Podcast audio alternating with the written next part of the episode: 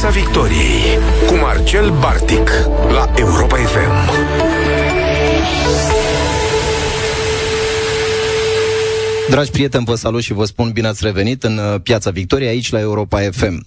Dacă e marți, așa cum v-am obișnuit, vorbim despre educație, iar astăzi vă propun o discuție cu și despre cei mai dedicați și performanți profesori pe care avem în școlile din România. Sigur, uh, nu e, nu e foarte simplu să dăm o definiție performanței didactice, așa este. Dacă e să ne luăm după instrumente, instrumentele de evaluare pe care învățământul românesc le are la, la dispoziție, sigur că ne vom uh, reaminti de grade didactice, de note la titularizare, de gradațiile de merit. De câțiva ani însă pot fi observate eforturile uh, unor instituții și organizații de a evidenția pe acei profesori care reușesc să inspire, să motiveze și să redea încrederea în această categorie profesională, oferindu-le ceea ce nu a reușit probabil nicio gradație de merit uh, de pe lumea asta, recunoașterea publică. Pentru a obține acest statut e nevoie de ceva mai mult decât uh, e nevoie de mai mult decât de colecționarea unor uh, hârtii, a unor certificate de participare la nu știu ce evenimente, de uh, adeverințe de tot felul. Uh, este vorba de pasiune, de implicare, de suflet pus alături de copii. Și uite, astăzi aș vrea să vă dau un exemplu de astfel de organizație, Fundația Romanian Business Leaders. Sunt cei care au dezvoltat proiectul Merito și îl avem uh, alături de noi astăzi pe Cosmin Chiriță, cel care a pus bazele acestui proiect. Te salut, Cosmin, și îți mulțumesc tare mult că ai reușit să fii alături de noi. Bună seara și mulțumim pentru invitație. Ne bucurăm să povestim în Piața Victoriei despre cauza noastră pentru profesorii valoroși. Și uh, îi avem de asemenea uh, alături de noi pe doi dintre profesorii uh, laureați ai Galei Merito din acest an, pe care rămâneți alături de noi și veți descoperi în minutele următoare pentru că au niște povești absolut fascinante. Până acolo însă, Cosmin, aș vrea să te rog și să dăm startul acestei discuții prin a te ruga să ne povestești cum a luat naștere ideea asta de a face o gală Merito și uh, care au fost obiectivele obiectivele pe care le-ați avut în minte de la bun început? Mulțumesc pentru întrebare. E un punct uh, de început esențial în cauza noastră de a recredibiliza meseria de profesor în România și ușor, ușor a o transforma pe termen lung. E de menționat că nu eu am pus propriu-zis bazele proiectului, ci m-am alăturat în a-l gestiona așa în viața de zi cu zi.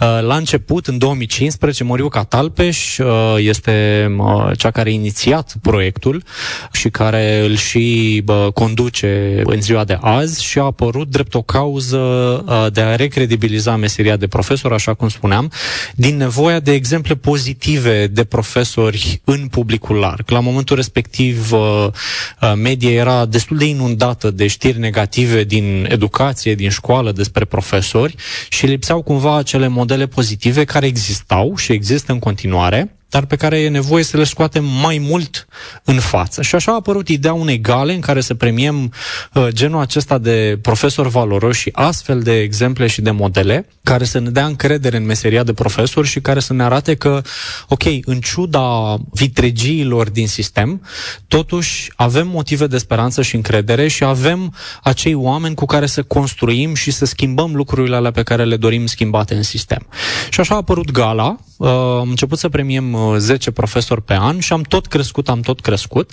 Dar ce e de menționat e că gala uh, nu este un, uh, cum să zic, un punct finit, ci e de fapt începutul relației noastre cu profesorii uh, laureați, pe care ușor, ușor îi strângem într-o comunitate și în care investim continuu, uh, atât pentru dezvoltarea comunității, închegarea ei, dar și pentru dezvoltarea profesorilor din această comunitate, ca ei să-și ducă practicile mai departe către alții profesori. Că veni vorba de practicile astea, să știi că eram curios care sunt criteriile prin care uh, îi găsiți, îi selectați pe acei profesori foarte valoroși. Aici trebuie să vă fac o mărturisire.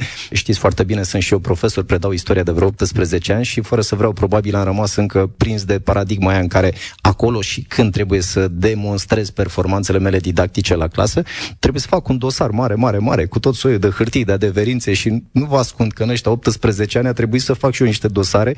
Recunosc că ale mele au fost cam subțiri pentru că n-am, uh, nu reușesc, nu se lipesc hârtiile de mine deloc. Ori le uit, ori nu le iau, ori nu mi le dă nimeni. Adică, și uh, voiam să te întreb, cum reușești să-i, uh, să-i selectezi pe profesorii premiați la merito? În primul rând, la noi nu e cu dosar, nu avem nici dosar, nu avem nici șină. M-am liniștit. Uh, sistemul nostru este pe bază de recomandări. Primim recomandări din publicul larg, adică oricine poate face recomandări pe site-ul nostru merito.ro, iar apoi intră în procesul nostru de selecție care durează aproximativ un an de zile cu tot, însemnând uh, documentare online, răscolim internetul despre acești profesori recomandați, validare în teritoriu, adică ne întoarcem la rețeaua de oameni de business care stau la baza proiectului în uh, Fundația Rebele și căutăm cât mai multe informații despre ce fac acești profesori la clasă, dar mai mult decât atât și în afara ei. Adică pe lângă criteriul de a fi profesioniști dedicați, uh, pasionați la clasă și în ceea ce fac cu copiii în timpul orelor,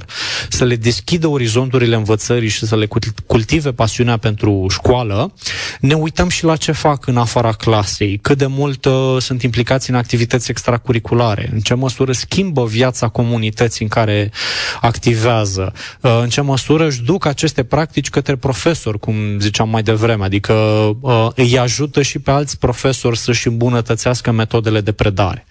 Și în esență, selecția este făcută de către un juriu format din oameni de business, din uh, uh echipa Merito și din Romanian Business Leaders, uh, tocmai ca să ne asigurăm că profesorii pe care îi primiem, fiind o inițiativă exclusiv privată, pun dăruire, un pic de magie, har în meseria lor și și fac uh, acel pas în plus pentru meserie și pentru acele schimbări în educație de care avem cu toții nevoie. M-aș bucura tare mult să te asculte și cei care decid regulamentele și metodologiile de acordare a calificativelor în învățământul nostru. Eu vă mărturisesc că am, am uh, o alergie așa la toate uh, foile alea, la toate fișele de uh, autoevaluare în care trebuie să bifezi. Nu știu dacă ați sesizat, uh, la sfârșitul fiecărui an școlar, profesorii trebuie să completeze o uh, fișă de genul ăla și toți suntem perfecți la sfârșit, știi? Când ne autoevaluăm, bifăm la toate că am fost minunați, extraordinari, grozavi și uh, nu văd pe nicăieri măcar un paragraf în care să spună cum am scris eu la un moment dat la observații, am zis, uh, nu simt că am făcut tot ce trebuie anul ăsta și uh, doamna director din anul respectiv a rămas blocată. De, de ce ai scris așa ceva? Uh, m-aș bucura ca uh, metoda asta prin care apreciați și evaluați profesorii să-i, uh, să inspire și pe cei care gândesc metodologiile de, de evaluare ale profesorilor, pentru că avem nevoie de genul ăsta de criterii. Aș vrea să mergem mai departe și, dragi prieteni, să-i, să-i cunoașteți pe doi dintre profesorii uh, laureați merito din, uh, din acest an și spun bun venit mai întâi doamna Elisabeta Aniță. Bună ziua, doamnă, și vă mulțumesc tare mult că ați acceptat să fiți alături de noi astăzi. Bună ziua, mulțumesc mult de tot Așa, pentru uh, invitație. Uh, să știți că, uh, să știi de fapt că uh, mi-ai spus înainte de emisiune că pot să-ți spun Betty și uh, te rog să-mi dai voie să fac asta pentru că ți-am citit povestea și m-a impresionat foarte mult. Betty este doamna profesoară Niță, Betty, da, este uh, profesoară de matematică și activează într-un proiect foarte interesant uh, numit uh, Școala de Spital. Și uh, am căutat mai multe despre proiectul ăsta, am vrut să aflu mai multe și am descoperit că practic tu lucrezi cu copii de la Spitalul Funden, de la, uh, spital, de la Institutul Oncologic și pentru o secundă pentru mine a fost așa o, un moment în care am, am respirat adânc și toate momentele în care m-am mai plâns eu că nu reușesc nu știu ce chestii la clasă, în momentul au dispărut pentru că mi-am dat seama că ceea ce faci tu este cu adevărat muncă didactică. Și maniera în care tu ai reușit să-i, să-i convingi, să-i ajuți pe copiii respectivi să se apropie de o disciplină pentru cei mai mulți dintre noi, să mă iertați, eu sunt absolvent de socio-umane, disciplină aparent aridă, mi se pare excepțional. Aș vrea să te rog să ne povestești cum, cum ai luat decizia și cum, care este contextul în care ai ajuns să lucrezi cu acești copii. Decizia cumva a venit ea către mine. Vorbesc de munca mea cu copiii cu afecțiune oncologică, ca pregătire. O să spun câteva cuvinte despre mine. Am făcut prima dată facultatea de matematică, am muncit foarte mult în, da, și în învățământ. Am predat la un liceu de surzi, în privat. Am continuat cu, cu partea de terapie și când am vrut neapărat, neapărat să lucrez într-un ONG, să ajut copiii, a apărut această oportunitate, dar n-am știut că, într-adevăr, vreau neapărat să lucrez cu copiii cu afecțiune oncologică, dar când am intrat în secția, era un proiect școala de spital, atunci era un proiect dezvoltat de un ONG Și cum am intrat în secție și m-am întâlnit cu doi copii, mi-am dat seama, da, asta trebuie să fac. Deci cumva copiii au venit la mine.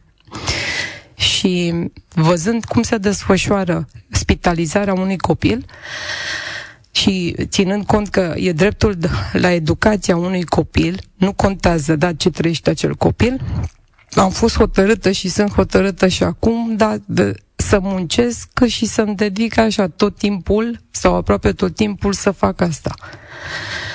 Pentru că, într-adevăr, ca să aduci o calitate și am proprietatea aceasta, termenul e o calitate a vieții în, într-o familie, este clar să fii, să lucrezi și să predai partea de matematică cu copilul, dar munca cu copilul în școala de spital nu presupune doar ora aceea da, de educație și să-și însușească el cunoștințele legate de matematică, ci mult mai mult. În primul rând să fie componenta aceea emoțională, după care vin și cunoștințele și să fie lucruri în echipă și lucruri în echipă nu numai cu cei care sunt din echipa de educație, dar și cu echipa, adică de acasă, cu cei din familie. Ce program uh, are, așa, în mod obișnuit, un, un copil care se află într-o astfel de situație? Câte ore uh, studiază sau câte ore are în, în curriculum? Câți profesori îi predau? Cam câți elevi aveți dumneavoastră? Programul uh, este după amiază. Dimineața, în general, e partea medicală care predomină și orele cumva nu se pot susține dimineața. Ele sunt după amiază, dar uh, e nevoie de flexibilitate uh, mai mult decât ne putem închipui ca să putem să lucrăm cu acești copii. Adică nu merge cumva ceva de genul la ora două am uh, și e nevoie să lucrez cu un copil de clasa 5 El poate atunci este la o cură de citostatice sau este după o cură și nu este bine. Deci, în momentul acela, să nu am ideea asta, aș vrea să insist cumva, să nu am ideea că e ca o oră de la clasă. Deci dacă eu îl văd că el nu, fizic, nu este bine, nu înseamnă că nu continui ora de matematică. Îmi trebuie acea flexibilitate, înțelepciune, trebuie să o empatie, îmi trebuie foarte, foarte multe calități, da, să mă accesez eu, să nu fiu copleșită de starea lui și totuși să am o intervenție emoțională și după aceea legată de, de educație. Și aș putea să dau un exemplu. Vă rog. Da? Dacă, nu știu, e cineva, îmi vine în minte acum un adolescent de clasa 7 îi era rău, și vreau să-i spun un pic de, da, de teorema lui Pitagora. Și totuși era rău. Și am zis, uite, nu scriem, că oricum nu putea să scrie, dar pot să mă ascult câteva minute și eventual, da, m-am plecat, că te pleci și stai către la pat și cumva pe forma aceea senzorială, arătându-i pe, da, făcându-i triunghiul dreptunghic pe mână, da, uite, ăsta e un triunghi dreptunghic și cam ce presupune teorema lui Pitagora. Și atunci câteva minute i-am captat atenția și a înțeles cum e cu teorema lui Pitagora. Deci asta poate să fie un exemplu de intervenție și am vrut să insist un pic. Cosmin. E important ca ascultătorii să perceapă sistemul că, de fapt, nu se strâng toți copiii de spital într-o clasă unde fac școală, ci lucrul este individualizat și personalizat. Adică, propriu zis, Betty merge din salon în salon și lucrează cu câte 1, 2, copii uh, personalizat pe nivelul lui, în funcție de nivelul lui și așa mai departe. Deci nu e o chestie ca, ca și cum ai lucra cu o clasă de 10-20 de copii, ci extrem de individualizat uh, pe nivelul la care se află copilul în punctul ăla, fie că vorbim de clasa 5, clasa 8 sau clasa 12. Da, mulțumesc de ajutor. Da, uh, să știți că mă gândeam acum ascultând-o pe Betty, dacă școala tradițională a întrebat vreodată de adevăratele ce se întâmplă cu copiii ăștia cine se ocupă de educația lor? Pentru că foarte bine spuneai un pic mai devreme, și ei au dreptul la educație. Cum, cum facem noi să-l oferim? Sigur, este... Uh, este minunat că avem profesori dedicați care, iată, uh, uh, reușesc să se apropie de copii în felul acesta, dar mă gândesc că ar trebui lucrurile astea să fie gândite sub forma unei politici uh, educaționale, ca lucrurile astea să se întâmple în mod firesc, la nivel de sistem toți copiii aflați în această situație. Citam de, de pildă relativ recent, pentru că mai sunt, uh, mai sunt spitale oncologice în țară, sunt unii săraci care stau cu lunile acolo și nu întreabă nimeni de ei. Uh, ar, ar fi ideal ca uh, modelul pe care tu îl oferi, Betty, tu și colegii tăi, uh, să, nu știu, să ajungă mai departe și să reușim să construim un sistem prin care să ajutăm pe, pe acești copii. Nu, dar sunt convinsă că se va întâmpla, pentru că se lucrează la asta, ni s-a și cerut părerea, adică este doamna secretar general de acolo și a lucrat foarte mult la asta, adică eu am convingerea că da, se va întâmpla Asta la nivel un... național. Mă bucur tare mult. Aș mai avea o curiozitate uh, și cumva tot ca profesor, care sunt, uh, care ai simțit tu cumva că sunt cele mai mari provocări pe care le-ai întâmpinat din momentul în care ai început uh, genul ăsta de activitate didactică? Mie, da, n-aș vrea să le clasific. Prin faptul că te duci și te întâlnești cu un copil cu afecțiune oncologică și cu părintele, e o provocare. N-aș împărți mare provocare, mică provocare, nu. Mereu e o provocare și mereu e altceva. În momentul în care ajungi să le, să spui că e mică sau mare, hmm, e nevoie să faci terapie, cred. Cum gestionați relația cu părinții? Uh, iar vorbesc cumva din perspectiva profesorului tradițional care chiar n-are niciun motiv să se plângă. Deși și noi mai găsim câteodată și spunem noi așa cu un mare off-off, de, uite domnule, am găsit niște părinți cu care nu mă înțeleg și au tot felul de așteptări și tot felul de lucruri. Uh, și așa dintr-o dată, ascultându-ți povestea, am dau seama că de fapt eu nu, eu nu am nicio problemă. Noi chiar nu avem probleme. Avem, poate problemele sunt la noi și se țin cumva mai degrabă de comunicare și de, de tactul cu care uh, gestionăm relația cu părinții. Cum reușești tu să o faci? De asta insistam pe informația ca intervenția să fie psihoeducațională. Atunci când lucrez cu copilul, da, uh, pe patul de spital, de foarte, foarte multe ori e și părintele alături.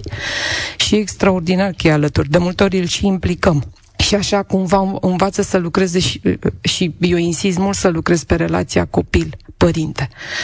Pentru că e vorba nu numai de educație, dar e vorba de aspectul acesta oncologic. Și impactul bolii, da, e un impact major în viața de familie și asupra relației. Și când ne legăm de teorema lui Pitagora, implicăm și părintele, da? Sau dacă vorbim de numerele întregi și nu-și amintește părintele sau se miră părintele, că nu știe copilul, îi spune, păi uite, că nici părintele nu-și amintește, să mai stăm noi acum toți împreună și să ne amintim. Și cumva, da, din educație lucrăm și pe relație sau invers. Da, e o echivalență. Da, uh, da uh, îți spuneam mai devreme, mi-aș dori ca modelul uh, de profesor, modelul didactic pe care îl, îl oferi tu să ajungă la cât mai mulți dintre colegii noștri, măcar pentru simplu fapt să ne dăm seama cât de ușor putem să facem noi lucrurile și de, de cât de puțin e nevoie să, să avem o relație firească normală cu copiii, cu părinții, pentru că, iată, sunt situații poate mult mai delicate decât cele cu care ne confruntăm noi în fiecare zi. Uh, dragi prieteni, aș vrea să-l cunoașteți și uh, pe cel de-al doilea profesor pe care l-am invitat astăzi alături de noi, domnul profesor David uh, Pirneci, profesor de istorie și educație socială la școala din Comuna Sohatu, județul Călăraș. O să te rog să-mi dai voie să spun, David, și cu atât mai mult cu cât, uh, iată, citindu-ți povestea, am văzut că suntem, practic, suntem colegi de istorie, da? Amândoi predăm, amândoi suntem profesori de istorie și m-a încântat asta foarte tare și mi-a mai dat seama că mai avem, mai avem ceva în comun. Uh, amândoi ne-am început cariera în mediul rural, așa că știu foarte bine perioada asta uh, în care tu crești uh, ca profesor. Mă bucur că am ocazia să-ți uh, aflu povestea și iată să o dăm mai departe, pentru că discuțiile astea despre învățământul uh, rural și despre ce se întâmplă acolo și despre profesori, observați, în ultima vreme a acaparat așa spațiu public. Și am simțit întotdeauna că e cumva, nu știu, poate nedrept felul în care ne raportăm la colegii noștri din mediul rural, pentru că uh, am avut ocazia să cunosc, cel puțin în perioada asta a pandemiei, foarte multe exemple de, de oameni excepționali din mediul rural care au făcut lucruri extraordinare alături de copii, poate chiar mai mult decât noi la oraș, ca să o spun cu toată onestitatea. Într-o perioadă în care toți ne dădeam cu capul de pereți cum să introducem tehnologia la clasă și să învățăm nu știu ce platforme, aflam că, iată, prin școli din mediul rural, colegii noștri deja se mobilizaseră, au făcut rost de nu știu ce platformă, am învățat în câteva zile, excepțional. Și uh, poate că ăsta este un moment să reevaluăm uh, uh, felul în care ne raportăm la, la școlile uh, din mediul rural. David, aș vrea să-mi spui care e traseul tău, cum ai ajuns tu în școala uh, Sohatu din județul Călăraș? Eu sunt un caz atipic al învățământului din uh, România. Mie nu mi-a plăcut deloc școala. Când eram elev. Ba chiar am fost traumatizat de diriginta mea. În clasa șasea, dumnea ei m-a scos în fața clasei. Eu uitasem să predau cartea la bibliotecă de vreo două săptămâni și mi-a zis că eu sunt total incapabil, n-am ce să fac cu o carte. Nu trebuie să vă spun faptul că am avut fobii față de cărți. De fapt, singurele cărți pe care le citesc sunt de istorie, că sunt extrem de pasionat. Așadar, un elev poate fi afectat în sens negativ sau în sens pozitiv de un profesor. Ei bine, în momentul în care eu mi-am dat seama că trebuie să urmez cariera didactică, nu am luat bacalaureat. Uh, n-am luat bacalaureatul de prima dată, am, am crezut total incompetent, n-am avut încredere în sine, am avut stări depresive și câteodată mai am și coșmaruri. Uh, eu am picat bacalaureatul la matematică, dacă o aveam pe, coleg, uh, pe colega mea Betty, luam din prima, doar că nu am cunoscut atunci. Și după ce am dat de șase ori bacalaureatul, viața mea s-a schimbat. Am înțeles în sfârșit relevanța educației. A educa nu înseamnă doar să livrezi conținut, ci să dezvolți competențe. În primul rând, acest premiu, acest premiu oferit de Merito, nu l-am obținut eu, ci elevii mei. Și să îți spun de ce. Era o elevă care tot timpul îmi spunea, domn profesor, la ce credeți că m-aș pricepe eu și așa mai departe, îmi cerea sfatul. Și la un moment dat am derulat un proiect. Proiectul se numește Copii explică istoria, în care ea le preda celorlalți colegi istorie. Și și-a dat seama că ea se pricepe foarte bine la actorie, a fi un actor.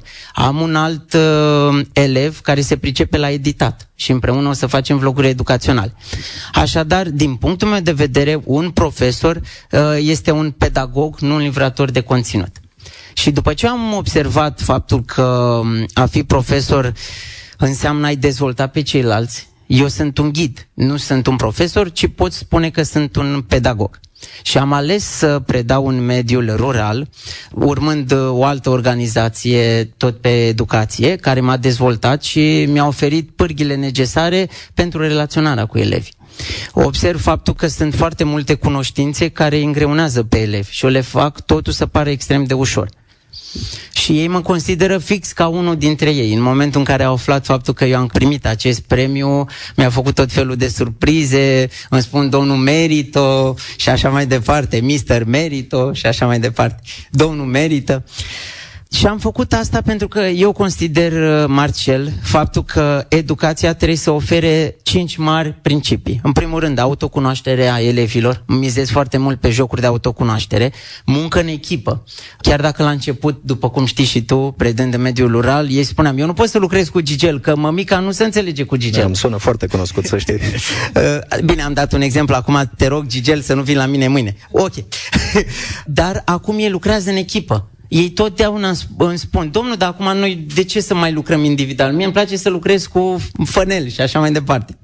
Și uh, uh, pilonul numărul 3, noi dezvoltăm competențe, literație, gândire critică în cadrul lecțiilor de istorie, nu înseamnă a livra conținut, ci să te joci cu acel conținut, să adresezi întrebări care practic îi schimbă viața. Îl face să gândească cu adevărat. Spre exemplu, chiar astăzi am uh, analizat discursul lui Nicolae Ceaușescu din punct de vedere al limbajului verbal, non-verbal și paraverbal și l-a plăcut extraordinar.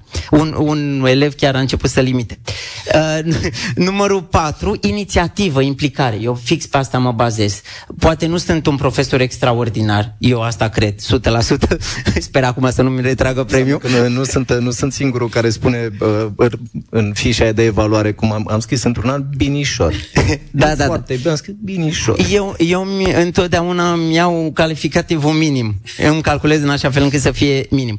Inițiativă inițiativă. Întotdeauna elevii trebuie să iasă în față cu proiectele lor. Am avut un proiect prin care elevii au luat interviu primarului, spre exemplu, oamenilor în care li s-a cerut părerea, am analizat diferite tradiții ale comunei Sohatu și așa mai departe. Această inițiativă, această patru uh, caracteristică îl ajută în viața de zi cu zi. El când va ajunge la 30 de ani va avea inițiative, va fi într-o corporație și va spune, eu proiectul ăsta vreau să-l derulez. Și al cincilea pilon, și asta lucrez, starea de bine a elevului. În general, când am venit eu în școală, elevii erau încorsetați. Spuneau că nu le place școala și se plictiseau. Eu am reușit să adorm un elev. Asta la început, să se înțeleagă la început, în prima lună. Dar după aceea mi-am dat seama că urmând cei cinci pași, am reușit să-l dezvolt. Da, uh, mi se pare foarte interesant ce spui și mai mult decât atât, uh, să știi că, în, mă rog, experiența mea din ultimii 10 ani, am interacționat inclusiv cu sisteme internaționale de învățământ, cum este cel al bacalaureatului internațional și, ți-o spun cu toată onestitatea, am recunoscut în ceea ce ne povesteai mai devreme uh, elementele esențiale ale sistemelor de educație din alte țări. Și iată, până la urmă îmi dau seama că nu, nu un sistem, oare, un sistem anume e cheia succesului, cât mai degrabă, iată, cred, esența asta a bunului simț didactic, o chestie care probabil îți vine instinctiv și simți că așa trebuie făcut cu copii și nu, te, nu, nu rămâi încorsetat în fișa postului, în regulamente nu știu de care simți că lucrurile astea pe care le faci cu copiii sunt exact ceea ce trebuie. Și apropo de fișa postului, să știi că citeam undeva un lucru m-a, m-a impresionat, că faptul că la, în momentul în care ai ajuns la școala din Sohatu, ai, ai văruit efectiv clasa, ai dat cu glet, să arate clasa bine, asta m-a impresionat. Cum, cum, de, de ce ai făcut asta? Că uh. nu, nu scrie în fișa postului, n-ai nicio obligație să faci asta. Știu, în, în momentul ăsta pot să jur că să nu știu câți colegi care ar spune că n-aș face așa ceva pentru nimic în lume. Tu de ce ai făcut-o? din dragoste și pasiune față de meserie. Uh, în primul și în primul rând, după cum știi și tu, elevul are nevoie de un mediu propice. Și dacă mediul acela are lacune comuniste, nu se dezvoltă. Așadar, eu am obținut uh, împreună cu conducerea și împreună cu mai multe organizații, am obținut finanțare, dar n-am obținut uh, și banii necesari pentru a plăti un meșter. Și am zis, ce poate să fie mai atât de greu să dai cu glet? Era extrem de greu.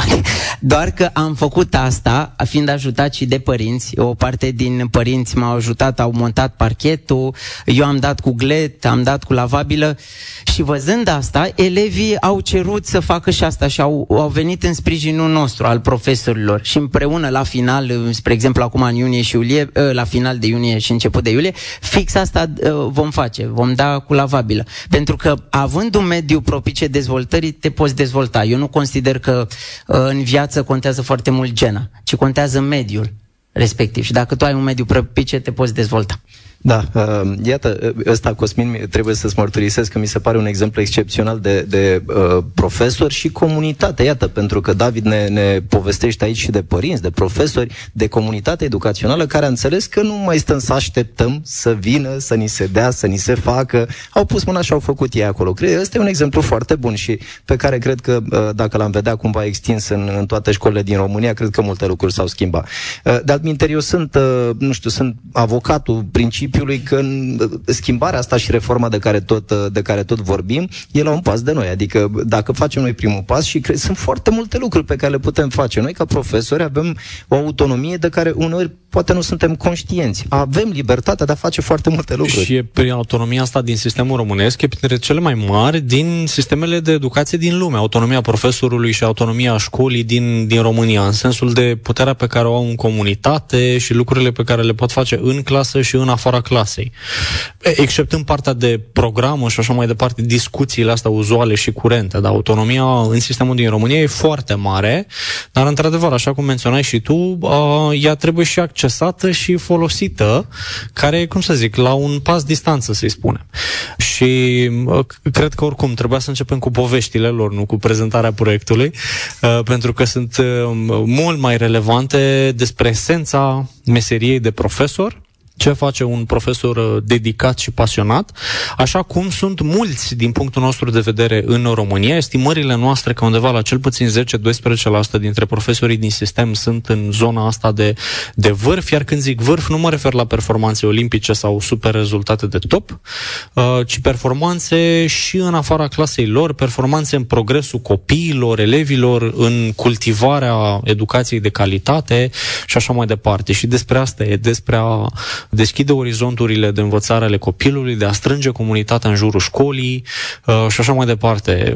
Mai mult decât uh, despre conținuturi și, și alte da, cele. Exact. A, așa cum ar trebui să se întâmple în mod normal. Mai am o întrebare pentru David, uh, pentru că am fost și eu la fel de preocupat, cum am observat că ai fost și tu în, ultima, în ultimii doi ani, de uh, instrumentele digitale și am văzut că ai reușit să, ai reușit să uh, pui pe roata acolo niște proiecte excepționale. Interviurile de care spuneai tu, uh, vlogul de care uh, povesteai că l-ai făcut împreună cu copii și eram curios să te întreb cum vezi digitalizarea în învățământul din mediul rural.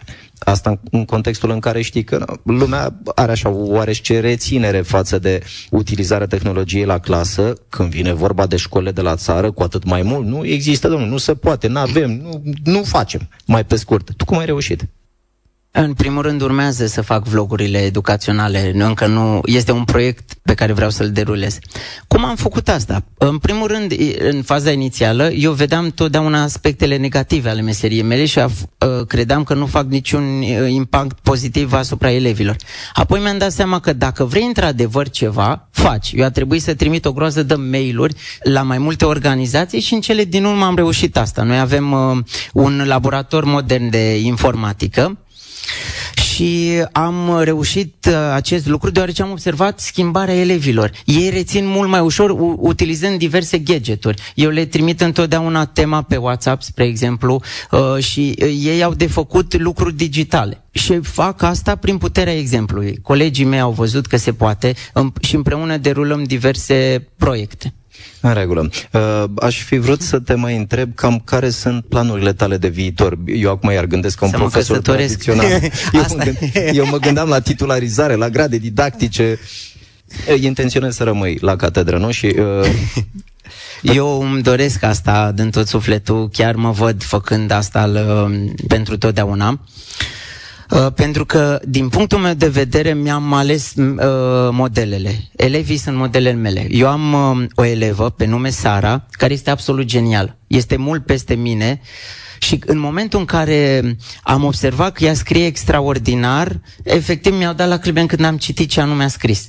Și um, n-am cum să nu trăiesc asta zi de zi și de asta voi rămâne la catedră. Și exact cum am, cum am zis anterior, plănuiesc să mă căsătoresc. Bun, dar în afară de asta, pentru mine important, cum a zis și Cosmin, nu sunt gradele, nu sunt dosarele cu șine, important este să te simți tu bine în pielea ta. Recunosc că, deși nu am făcut asta la început, eu acum mă simt ok, acceptabil cu mine. Și nu depinde foarte mult o hârtie, că asta nu te ajută la nimic.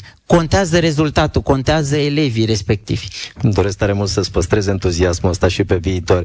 Betty, aș vrea să te rog și pe tine, uh, într-un minut, să ne spui care sunt planurile tale de viitor și dacă intenționezi să permanentizezi colaborarea pe care o ai cu această asociație care a dezvoltat școala de spital și cum vezi tu așa următorii ani. Bine, acum e școala formală, da? Și e clar că voi continua, că respir asta. Da.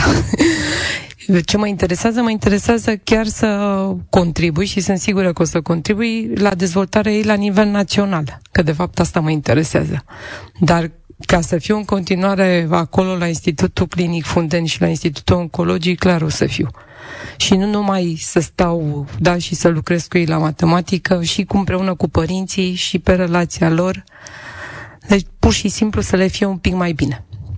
Cosmin, eram curios să știu cum reușești să duci mai departe experiența, expertiza, valorile în care cred uh, acești profesori, să duci mai departe. Pentru că uh, mi se pare uh, un lucru foarte bun, faptul că, iată, este organizată Gala Merită în fiecare an, dar uh, cred că lucrurile, ideile uh, și experiențele despre care povestesc, iată, Betty și David, ar trebui să ajungă în cât mai multe dintre cancelariile din România. Ori lucrul ăsta cred că se întâmplă mai dificil printr-o gală. Și vreau să știu dacă aveți uh, în proiectul vostru activități, evenimente, întâlniri cu cât mai mulți profesori în care, iată, oameni ca David și Betty să ajungă în, în mijlocul lor și să le transmită entuziasmul ăsta față de educație și lucru cu copii. Așa e și mulțumesc pentru întrebare, Marcel. În primul rând și prin contexte de genul ăsta, adică și prin aparițiile media reușim să le ducem poveștile mai departe, povești pe care noi le documentăm la momentul selecției și sunt disponibile pe, pe site-ul nostru, pe merito.ro, uh, toate cele 81 de povești ale profesorilor premiați până acum. Apoi spuneam că, de fapt, gala e punctul de început ale relației noastre, pentru că mai ales în ultimii doi ani, de când cu școala online online și bă, toate lucrurile aduse de pandemie, intervențiile noastre pentru profesori au accelerat, în sensul care avem aproape săptămânal deja webinare de învățare pentru profesori, adică ateliere în care profesorii din comunitate își duc metodele practice mai departe către, alți, către alți, alte mii de profesori din toată țara și de care ne bucuram, plus evenimente informale cu invitați sau pe diverse teme, tot așa pentru, pentru cadre didactice din toată țara, inclusiv evenimente de zi și așa mai departe. Și bă, probabil în primul rând pe pagina noastră de Facebook sunt toate disponibile, dar noi ne-am propus ca până în 2030 să atingem la un nivel transformațional, să-i spunem, 50.000 de profesori din România, pentru că asta e cifra și, de fapt, masa critică necesară pentru a rostogoli un bulgăre de neoprit, astfel încât acest număr minim să fie atât de determinați în sistem ca lucrurile și schimbările alea despre care tot vorbim să se și întâmple. Îmi doresc tare mult să reușiți lucrul ăsta. Uh, Betty, David, Cosmin, vă mulțumesc tare mult că ați fost alături de noi aici în Piața Victoriei la Europa FM. Dragi prieteni, observați că, iată, avem profesori valoroși în sistemul de învățământ. Rămâne doar să, să, să învățăm de la ei, să, să, să ne ținem aproape, pentru că, iată, uh, ceea ce înseamnă performanță didactică nu e neapărat în interiorul unui bibliorast sau dosar, cât mai degrabă în sufletul și și în privirea oamenilor de lângă noi. Vă mulțumesc tare mult, ne reauzim marțea viitoare, o seară de milioane. Piața Victoriei cu Marcel Bartic la Europa FM.